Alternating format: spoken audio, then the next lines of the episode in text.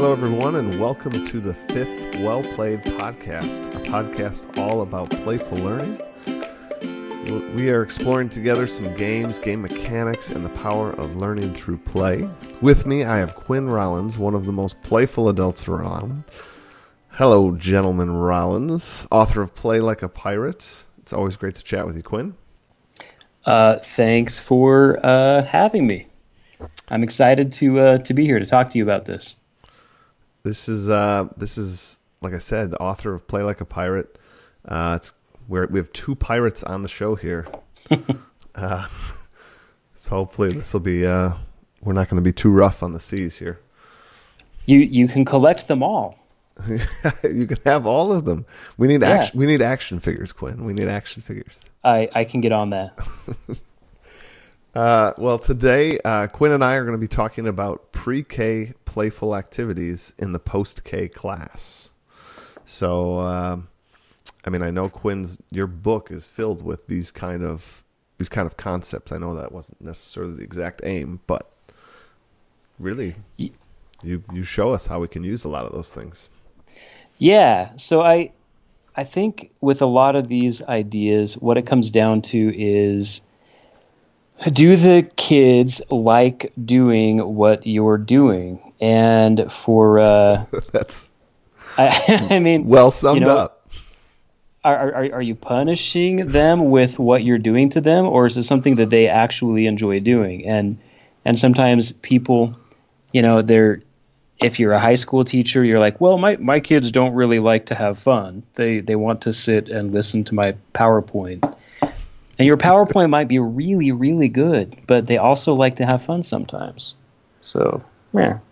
Yeah, I would uh, agree. I mean, with what I've done with gamification and game based learning, I just, I, I've seen it at all age levels, helping, you know, through professional development, different districts, different age levels, different courses from AP classes to IB classes, down to the kindergarten class I mean, I think it's natural. It's natural to be playful, and I think we kid ourselves that no, no, no. The PowerPoint's the PowerPoint's tons of fun.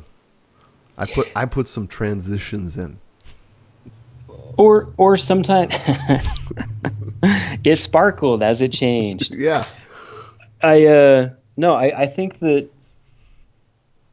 sometimes we uh we think because my topic is so engaging and interesting to me, the kids will automatically be as interested in it as I am.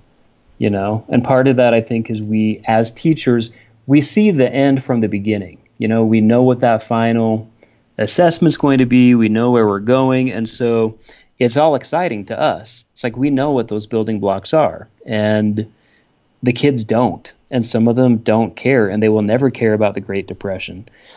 And that that makes me sad, but I can also make it more fun by singing hobo songs or whatever it is we're going to be doing with it. Sure.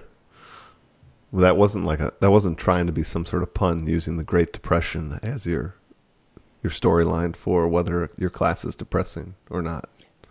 Uh, th- there are more depressing parts of history than the Great Depression which is sort of ironic, but it's true. And you can make the Great Depression crazy, fun, and sexy and exciting, but you're not going to do it with a PowerPoint. Yeah. Well, I mean, what are some ways that you know you have, I have, like let's maybe maybe a better way to go about this instead of asking that question is yeah. like, what are some pre-K, pre-kindergarten activities that you did as a kid, that I did as a cl- kid, and then from there, maybe we could talk about ways those could end up in a classroom. So, the first thing that came to mind um, was like Tinker Toys and Lincoln Logs. Like, I, I didn't have Lego when I was a kid because Lego wasn't a big thing in the early 70s, and I'm pretty freaking old. But we had uh, Tinker Toys and we had Lincoln Logs, and I still remember what that wood um, and varnish tastes like, oh, and yeah. uh, it's uh, it's pretty good and kind of splintery when it comes down to it. But uh, that's when you know it's time for some new toys. So Tinker Toys, um, like traditional wooden blocks You know, I, I've always been a fan of building with whatever's around. Um, Play-Doh to an extent. Uh, did a lot with that. Sometimes homemade salt clay instead of Play-Doh because it was cheaper. Um, I remember in And my I- kindergarten we had these like I don't know, they looked like brick blocks, but they were just these cardboard boxes that just had that like, Yeah. printing on it. But they had a bunch of them. And I remember us boys always like fighting over like getting as much as we could of them to build like a fort, you know. But this brings up that you know, like there's this natural like inclination to to build to design. Well, yeah, and, and things, yeah, things like that that are kind of kid sized, so you can build something that's like a big enough fort or a house for you.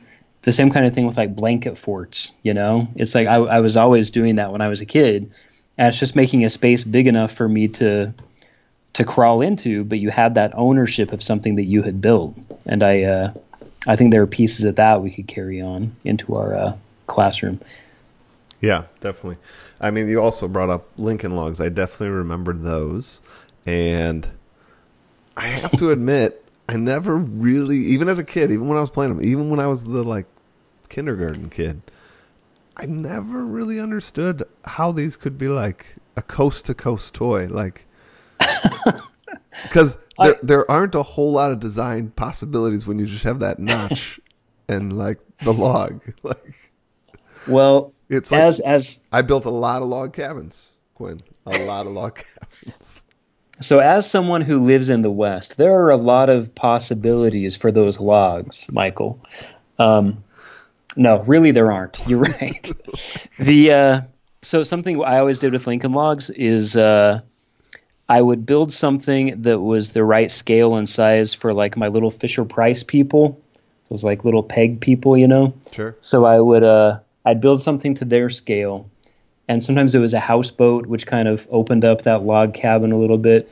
But I'd always leave one notch open at the base, so you could like put another log under there, and put a fulcrum in there, and you could like slam down on that log and blow the heck out of whatever you had built, and the people would fly everywhere. It was really graphic when I think about it, but uh, you could build catapults out of I, it. I was just about to say. So, besides catapults and trebuchets, like Yeah, I mean, you, you have to you have to think about the ideas that aren't pictured on the box. You know? oh, okay, it's like so. This is like the the underground of Lincoln Logs, Yeah, like the the the Lincoln Log rave that you would go to.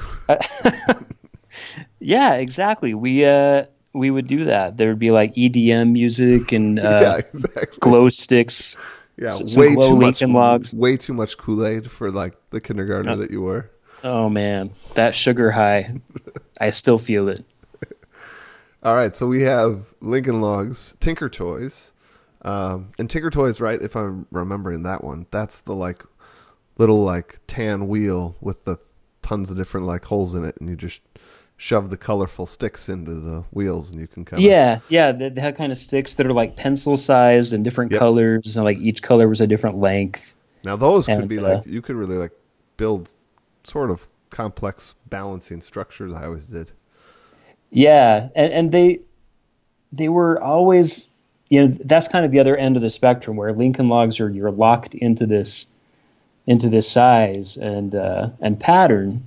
You know everything's ninety degree angles, and with Tinker Toys, I was always frustrated because it's like things didn't quite line up right, um, and then I'd blow them up too. So it all kind of comes down to explosions. Yep. Um, and I definitely pre kindergarten played with Legos. Legos was a big, big toy for me. I played with those for quite some time. I, I don't think I discovered those until like third grade, and then once I did, there was no going back. But yeah, yeah, it, Wow. it was a little bit later for me. I was the youngest of four, so Mm. like maybe I would have been on the same path as you, but there was already Legos in the house. Nice. There, there's nothing wrong with that, and and it's where a lot of our students are today. So I you were remember- before your time. now this was this was way past pre-K, but I remember maybe this already shows my roots into like game based learning and game design, but I remember being in high school and the bucket of Legos was there, and my friend and I wanted to like we still wanted to play Legos, but it was we were like we were like torn. We're like ah, we're in high school.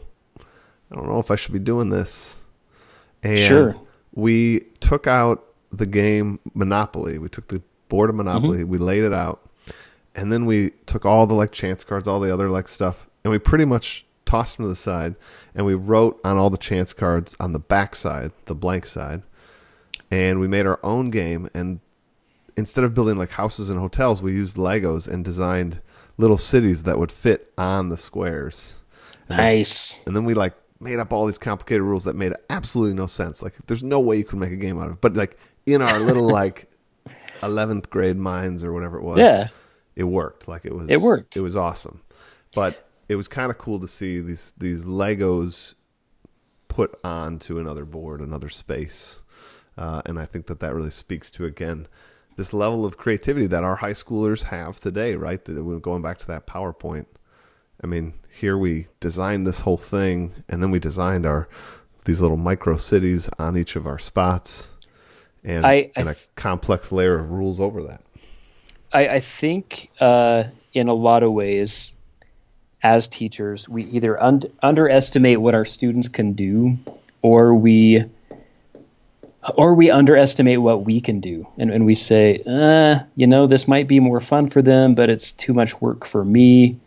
Um, I, I can I could do this if I only had ten kids in my class. I can't do this with thirty kids. I can't do it with my whole grade. And so we think of we think of all the excuses instead of thinking of the possibilities. And I think with with either um, game based learning or using toys, using these other strategies, I think uh, we're kind of doing them a disservice by underestimating what we can do Yeah, I mean, too. I think that that's just really good for us all to remember. You know, take a chance. Uh, yeah, Most of the time in life, you end up liking that when you take a chance on a vacation or take a chance on really anything. It more often than not, And- it eh. works out. The world's a pretty good place. And if you totally, totally screw it up and like things catch on fire in your classroom and like kids are looting and running away and like screaming, like it's a great story. So so either way you win, really. Yep. Either way, you win. Now, another pre-K activity you mentioned, which I I literally like can't wait to think of how you and I can come up with ways to build this into our class. Yep. You you mentioned forts, and that's so true. Like this Mhm. this like actual building a space, like a cordoned off area, and designing something that you would go in and be in. Uh, what are what are some ways that we can actually layer an uh, an immersive experience to that level where like kids are actually building a space they're going to use? So I, I like the idea.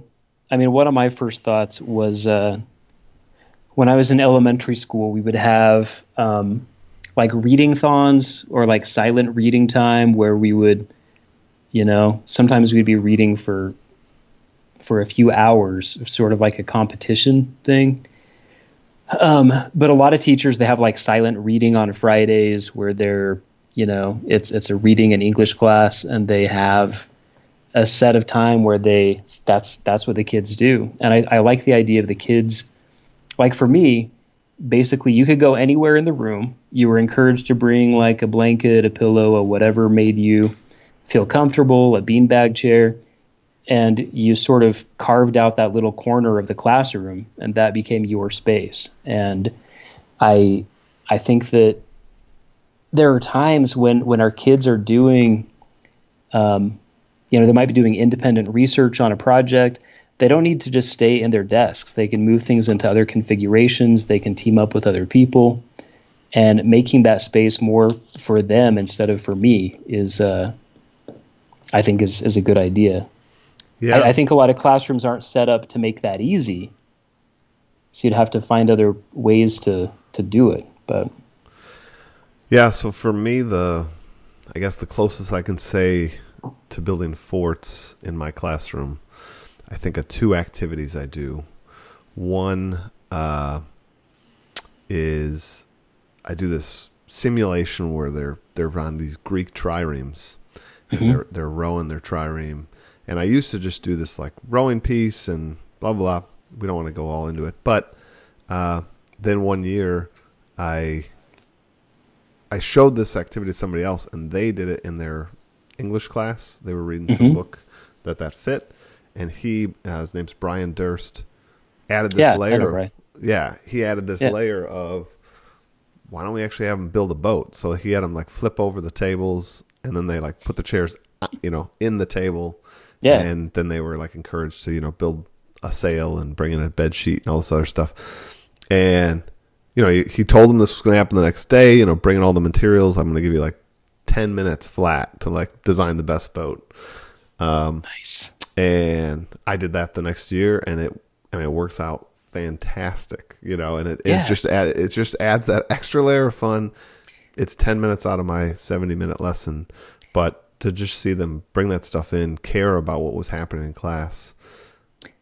See, and I, I, uh, I, I live in Utah. We do a lot of things with westward expansion and the Oregon Trail and Mormon Trail and stuff.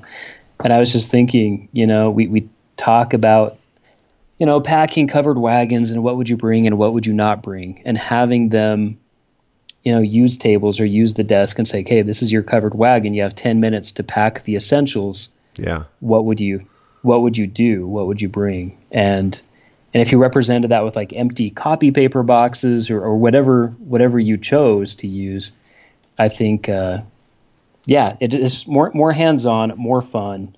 It doesn't have to disrupt your whole class.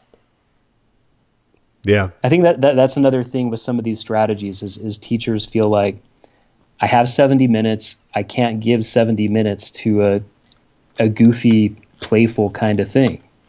And it doesn't need to be the whole 70 minutes. It can punctuate what you're doing.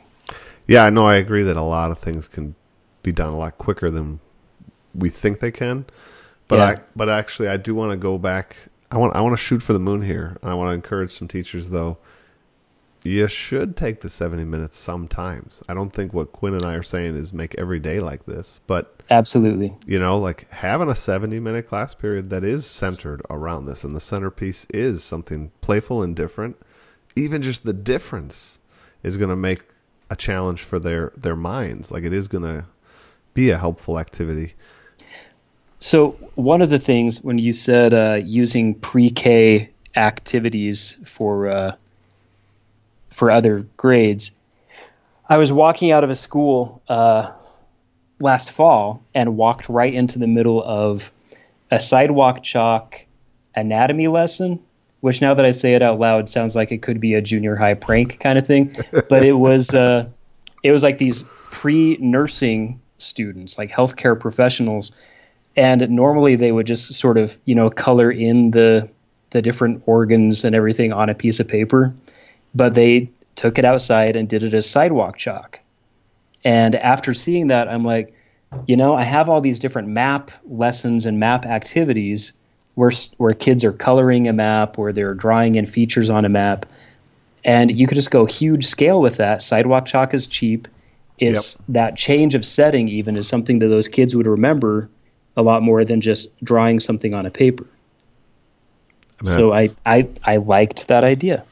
That was a good one. I saw one today that I thought was genius. Uh, I forget who I saw it on. It was on Twitter, but uh, the idea was uh, all these kids, especially pre-K kids, making these Easter eggs. You know, hard boiled and painting them, and the idea was to make mini vignettes and dioramas using hard boiled eggs to recreate history scenes. Nice. And, and like the pictures that they had were phenomenal. Um, I'll try to make, I'll try to put a link into the show notes for this. I'm, Yeah. I'm sure I can dig it up, but it, it was just something different again. And like they showed how they used it in an English class and as well as uh, history class. Um, and super easy, you know, and cheap, you know, boil up 12 eggs and kids could like they put little like yarn on the top for hair and stuff like that. But Yeah. then, then they built these scenes. I think it's very similar to the things like you talk about in your book about building some scenes out of Legos, but just Yeah. something different and something that they all could kind of relate to. Going back to the old Easter egg, you know, painting of the egg. Yeah, and and having that connected with the the time of year. I mean, when I think about all the lessons I have that students won't remember, which which happens, there there are there are a lot that they will, and it's it's these ones that sort of break you out of the out of the norm. Um, and, and sometimes that's that's things like the sidewalk chalk or the Tinker Toys, but sometimes it's things like singing, which is something that you do in elementary school, and then by the time you're in middle school, it's like if you're a music teacher, you sing. But you know, how often do you in English classes or history classes? But I think uh, it's a it's a tool that helps kids remember things that we that we don't use. That's a great point, Quinn, about uh, you know these these great activities that things like singing or you know full body movement that they do a lot more in the pre-K class, uh, and how that really becomes the the exception as opposed to the rule when they move up. It, you know, post K classes, right? Like it's just the music teacher singing, like you talked about. But these are really good strategies that connect like mnemonically for memory as well as they're just a full body experience. So things like getting, you know, kinesthetic learners, getting them activated out of the seats, you know, or tactile learners, building things. Uh, these are all things we need to remember in the post K classrooms. Yeah, and, and I think really anytime, I, I guess with like Tinker Toys or Lego or even building those forts we were talking about, anytime you're letting them build something, they they create they have ownership of it. Um, and they, they sort of take possession, they take control of it in a way they don't do with with a worksheet or or some other activities. You know, even if it's not something they get to keep, by the the act of creation, they they have taken ownership of it, and uh, Yeah, yeah, that that just that engages them.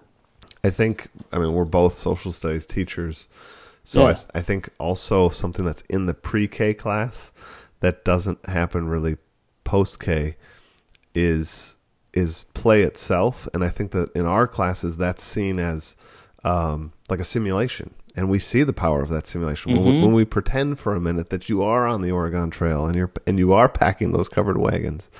It does transform the experience, and and it transforms the kids' learning. Uh, and it just it changes everything. But how many classes outside the social studies class do simulation based learning? You know, Right. When when really, I, I mean, I've seen some great activities. Uh, you know, they uh, they sort of do a, a kinesthetic model with the kids of cell division. You know, so so these kids are are all together and they're used like a stage or the gym or someplace, and everybody has a different color dot representing a different part of the cell, and they and they they divide. But every one of those kids knows exactly what part they play, and and I think that has some that brings some ownership with it too. I, th- I think English classes there are a lot of opportunities with literature to do simulations or to um, ha- have those kids gain some empathy for characters by taking a role um, aside from being a kid reading the book in the class.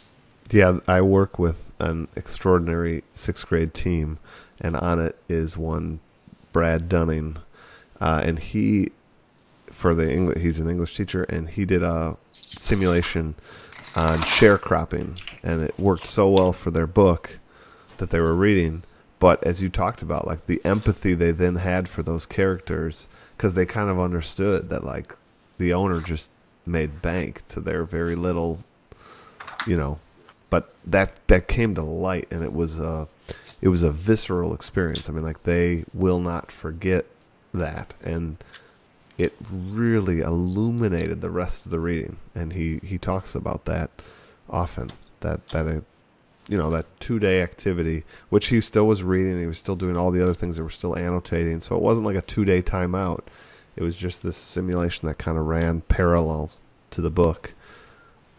Well, and, and, and even if it did take the whole time, you know, I, I think with what you said earlier, sometimes it's okay to give the whole class period, to give extra time to these activities because it it stimulates a depth of knowledge, a depth of learning that they're not going to get in my other 70 minutes of boringness, which happens sometimes.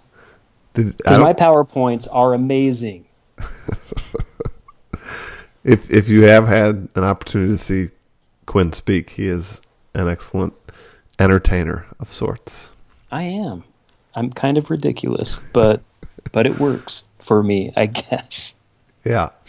Yeah. Um, on my daughter, I mean, on the point of pre-K playful activities, my daughter is in kindergarten right now, mm-hmm. and you know, I was just thinking about things they do, and you know, that's what made me think about simulations because she always comes home and says, you know, we were playing this, we were playing that, but all of the their play is this simulated play, like it's like it's like my daughter just wants to be an adult. You know, we were playing restaurant and I was the waitress. We were playing grocery store and I was the cashier. Yeah, and that's that's so much of how they learn, but it's so much of how we learn too.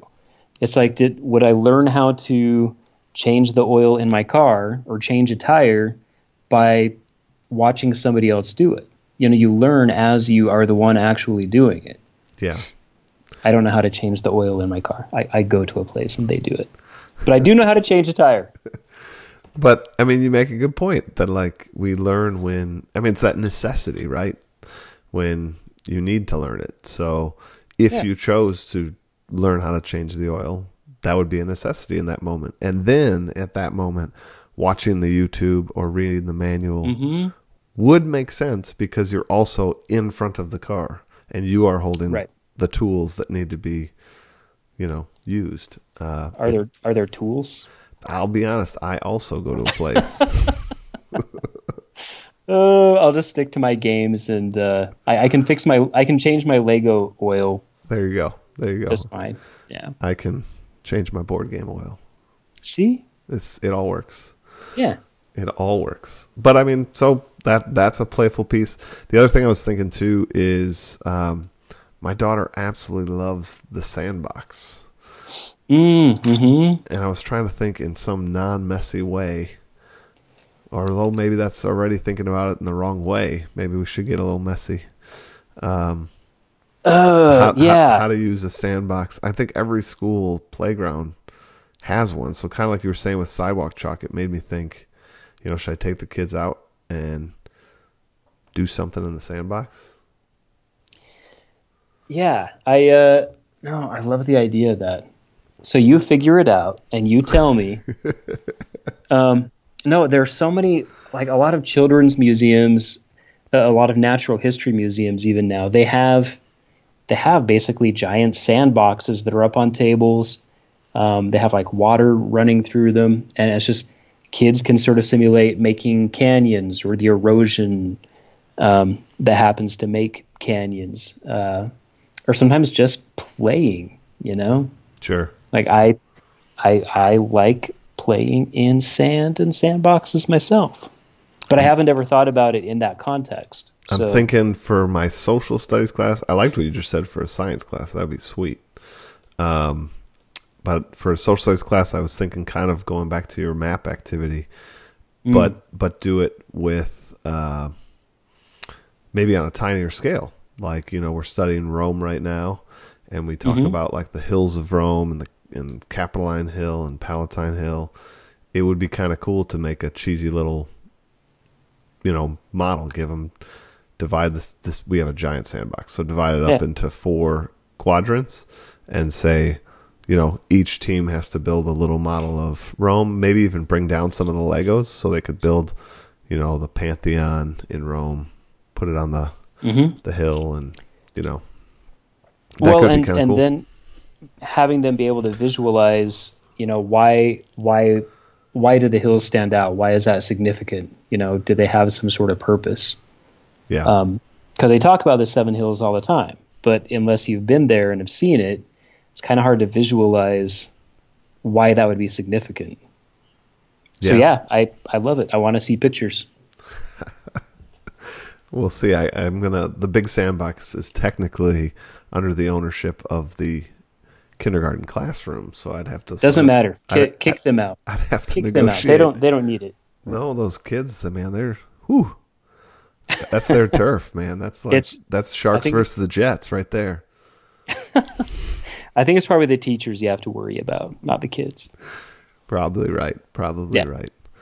Um, but I mean, again, I mean, just look at some of these ideas we're mining from that pre-K class that would be kind of a cool and different activity. And again, even if it doesn't totally work, the I think the kids are gonna enjoy being outside, being in a different space, and I mean, they're definitely gonna. I think they're gonna appreciate that you're trying. Yeah, and and even even things like when we we uh we wrote some when we were studying Native Americans, we tried to write some uh, some poetry, sort of based on some of those ideas. And instead of doing it in our classroom, we went out to the soccer fields to do it, where they could experience the nature, they could see the the landforms around them that that they would have seen 300 years ago. Um, so so just a change of setting, which is something that younger Native- grades do a lot. You see them walking around the school, you see them walking around the grounds. I'm just So- checking. Native Native Americans play soccer. Uh, yeah, they did. I think they actually played lacrosse, didn't they? Yeah. No, they didn't play soccer. but they could have. I'm just giving you. And hard then they'd time. write poetry about it. No, but I hear you. You know, like you like you said, the lower school classes, I think, way more than middle and upper school classes use the outside, even if it is just for a nature walk or you know inspiration for Yeah. for a writing class. Getting outside, it's important. It is. You know what else is important, Quinn? What's that? Reflection time. Uh oh, reflection time. I'm I'm down. You, I mean, you hear the music, I hear the music. It's time. It's beautiful. All right. So today we have a quote by. Mm, how do I even say this name? Not even certain. Probably should have practiced this before this, but Ayad Badir. Aya Bdeir. There you go. Let's see uh, what we think about this one. She says Lego has essentially taken the concrete block, the building block of the world, and made it into the building block of our imaginations. I think I just served you the greatest softball ever. Oh, it's true. Aya Bdeir. I I need to find out who this person is. Um, yeah. So so I think that when, when I think about the way I grew up, Lincoln Logs, Tinker Toys, um, wooden blocks. I, I loved those, and I built whole cities, and I built robots. I did everything I could with them.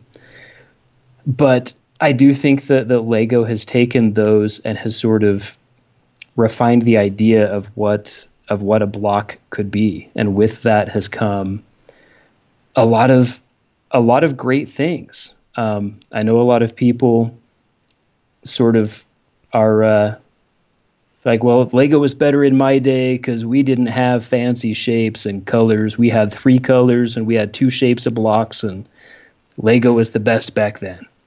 And I don't know that I agree with that. I think that the, the more colors and the more shapes and the more it reflects the world around a child, the uh, the the better access they have to it. And uh, I don't a- think there's that's a problem. I think it's funny because when you say that, that storyline about the people saying Lego is better with the three colored blocks, I can't help but think like that sounds very communist, and these and these people are probably not. They're probably the opposite, very opposite of communist. Yet in in the Lego world, they just want the three the three blocks. that's that's all they want and uh and i respect their choice but they're totally wrong so Uh, Lego definitely has had an explosion of you know wildly different shaped blocks, and they they definitely don't shy away from designing a new block for a new set. I think when I was a kid, going to your point, they didn't really make too many custom blocks, um, but uh, I, I don't see that as a bad thing. My reflection over the quote is I'm just going to zoom out a little bit and just sort of say again Mhm. this this power of construction. I mean, I think we need to to allow a lot more hands-on building in our classrooms, whether it's whether it's Lego or not. Uh, just just sort of the idea of Lego and letting kids have that tactile and pride point of what they build. And Lego's is a great way to do it. Yeah, and, and whatever whatever it is that they're that they're using to build, you know, have them share that share that pride, share that ownership, display what they do. Um, you know, have have other classes come in and see what they've done. Don't uh, you know? Don't don't hide these amazing things they're doing. That that's one of the reasons I love Twitter is is this little insight you have into classrooms across the country and around the world because there are great ideas all over the place. And as teachers, we should be taking the best of that and bringing it to our kids. And, and part of that is that using your imagination, using those building blocks, whatever form they're in, to uh, let your kids express themselves. Well said. Uh, well, Quinn, I gotta say, we gotta wrap this up so that uh, people can get back to work because they're gonna be so riveted that you know they're gonna forget to pick up the kids from the gym. You know, we That- got, we we gotta make sure they they still you know round up the herd. So That's right. I Uh, have kids here myself somewhere. I don't know where they are, so I should probably do the same. All right. So thanks for joining us today, Quinn, on Well Played. It's truly a pleasure to have you, and I hope that uh, Well Played will be a regular port of call for you. Uh, and for the rest of you, thanks for listening. It's an honor having you uh, listen, learn, and play with us today. Quinn, again, thank you. Thank you, Michael. I loved it. And uh, as always, connect and share your ideas with us at explorelikeapirate.com or the hashtag, the new hashtag, wellplayedyou, or check out the new website. Well, we actually have a website for Well Played now. It's wellplayedyou.com. We're hoping you have a good day and enjoy the week and play on.